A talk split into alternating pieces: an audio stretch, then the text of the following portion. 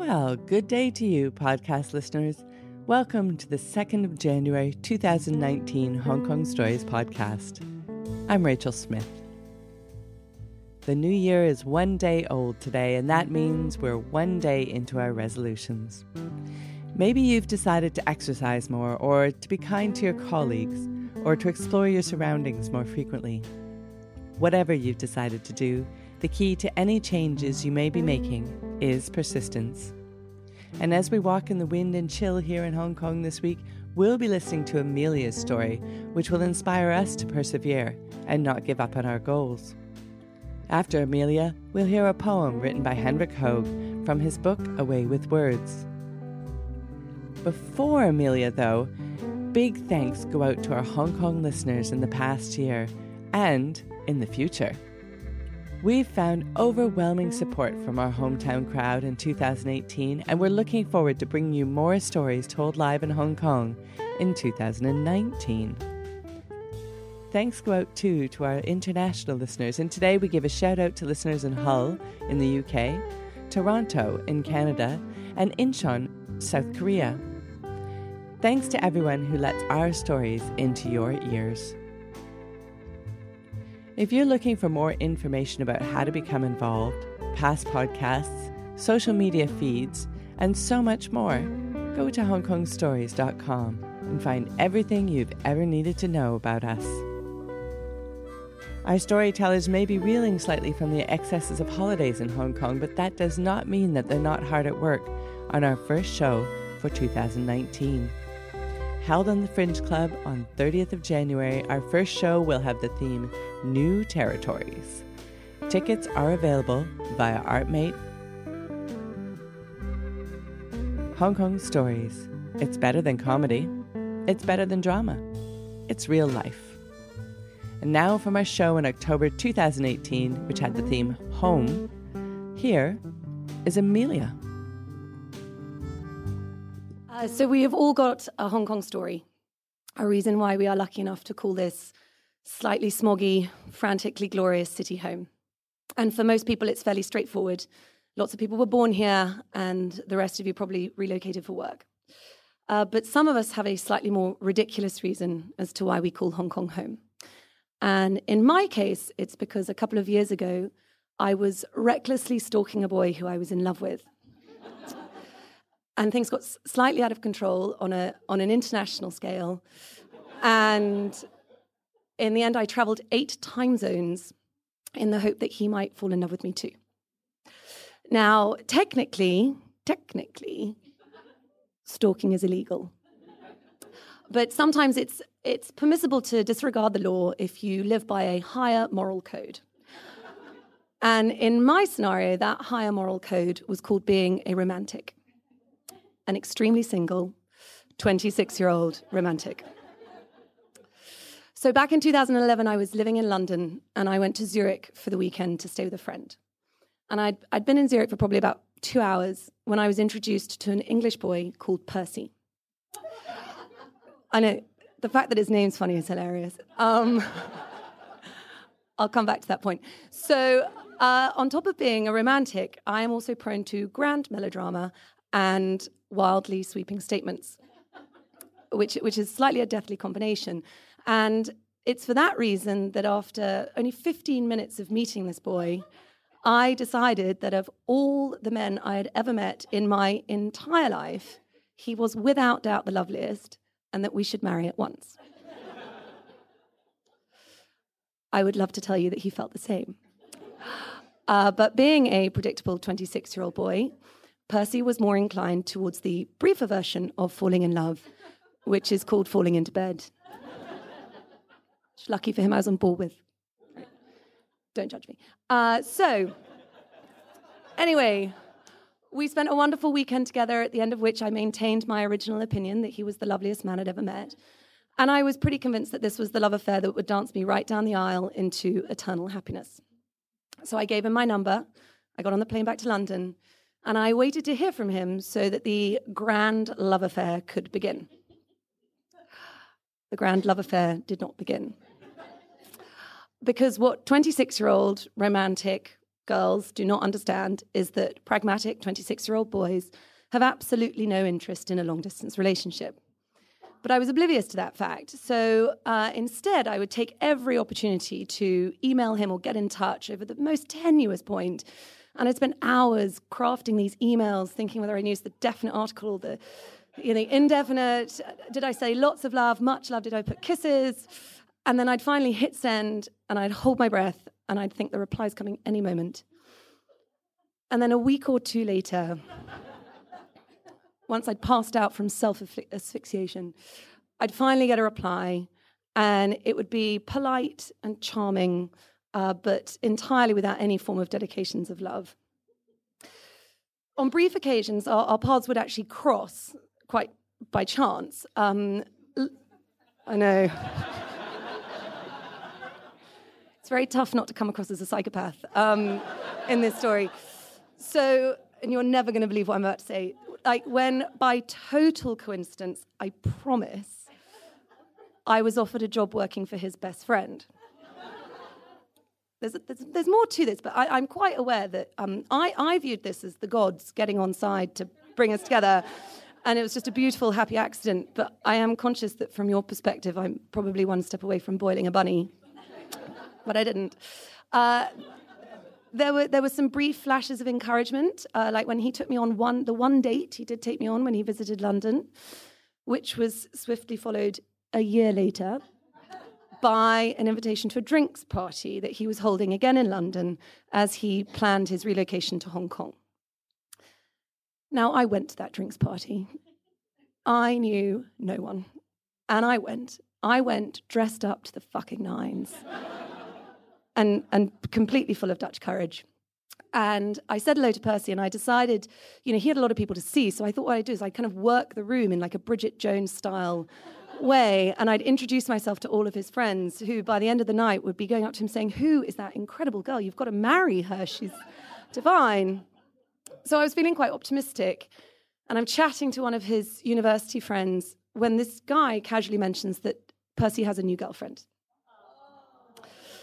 And I don't know if you can picture this, but a dagger went directly through my little optimistic heart.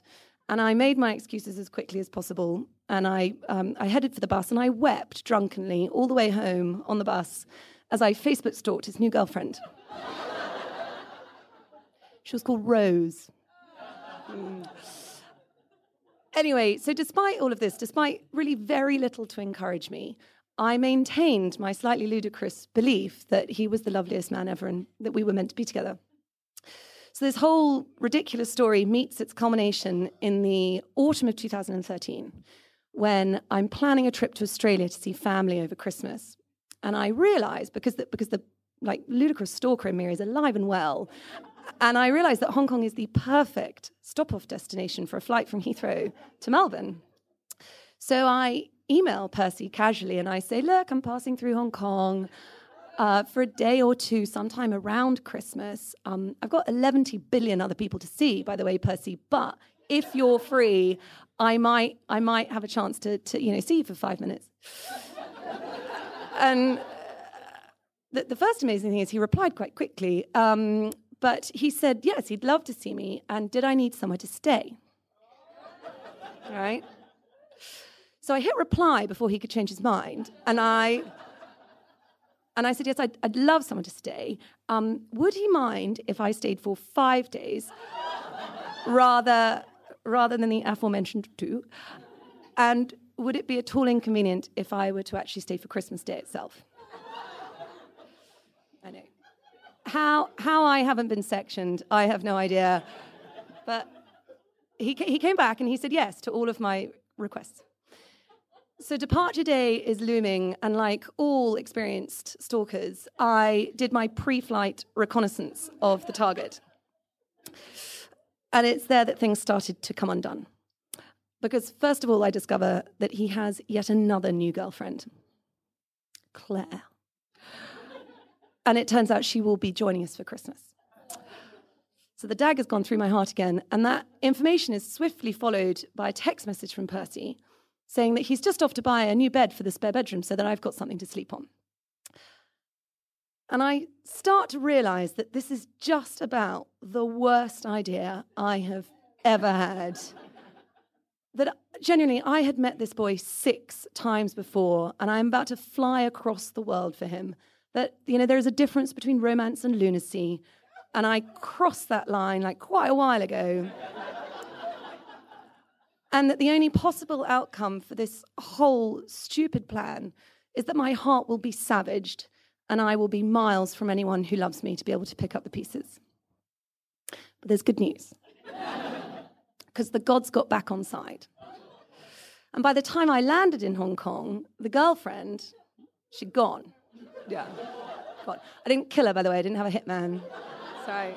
She's alive. She's living somewhere. I think she's in Wales or something. Anyway, she's gone. She's gone. So, with her out of the way, that uh, left us open to five of the most incredible days I've ever had. We hiked on Lantau, we ate at the China Club, we drank those turbo mojitos at Havanas that get you really, really drunk, and the bed in the spare room never did get used. Oh, I haven't finished. I haven't finished. I love that you love the love. Uh, so by the time I got on the flight to Melbourne, the unimaginable had happened, and I had changed from being Percy's mildly unhinged stalker to being his mildly unhinged girlfriend. I know, well done me, right? And um, and then once on board with the idea of falling in love with me, Percy actually moved quite quickly, which is surprising given his um, history. And uh, and within two months, he asked me to move to Hong Kong to live with him. And uh, six months after that, I landed in Hong Kong with every worldly possession that Cathay would permit me to bring under 23 kilos. and, and I just unpacked those 23 kilos um, when we were going out for dinner, and I turned around to find Percy on one knee asking me to be his wife. I know. I'm still not done. Uh, but thanks. Um, yeah, I know. Oh, he's going to hate this. So, a year later, we married, and three weeks before our first anniversary, our son was born.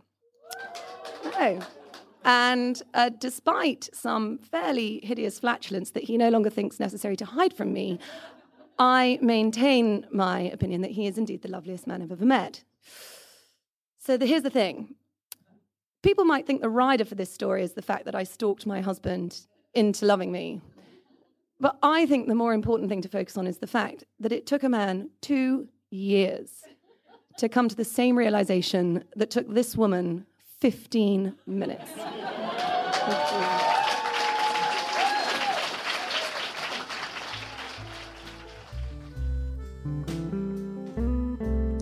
Some people take longer than others to find their way. When you feel it's the right time to tell your story to the world, go to hongkongstories.com to find out how. You may also be asking yourself why people share these stories on our stage and in our workshops, and the answer is for many reasons. First, storytelling humanizes us. It shows us that whatever it is that we've done, however silly, desperate, unplanned, amazing, brave, or just plain ridiculous, we're not alone. Someone listening to each story is nodding their heads and saying, That happened to me once.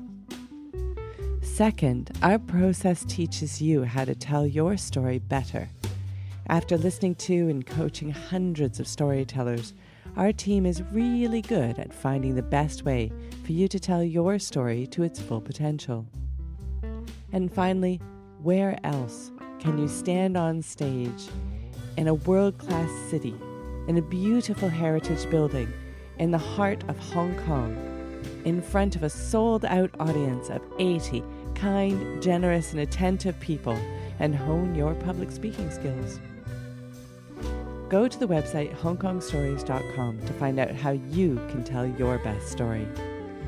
Did I mention that we're also a non profit society? You should probably know that too.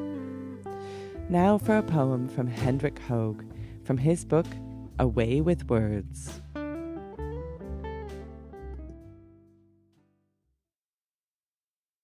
Internal dialogue. Slow down, buddy, slow down. Be thankful. Talk to yourself. You outrace yourself too quickly. You forget yourself too easily. Slow down. You were never rash or hurtful when you took a measured pace. Donate time to yourself to think. Pause at life's crossroads and remember that the third option, going back, sometimes that's the best path. Remember your mother's words intelligent people are never bored, and what those words mean to you. Remember your friends. Be there for them as they have been there for you. Slow down. But don't stop for more than one deep breath, one glance around, one lesson learned. Then exhale and put one foot in front of the other.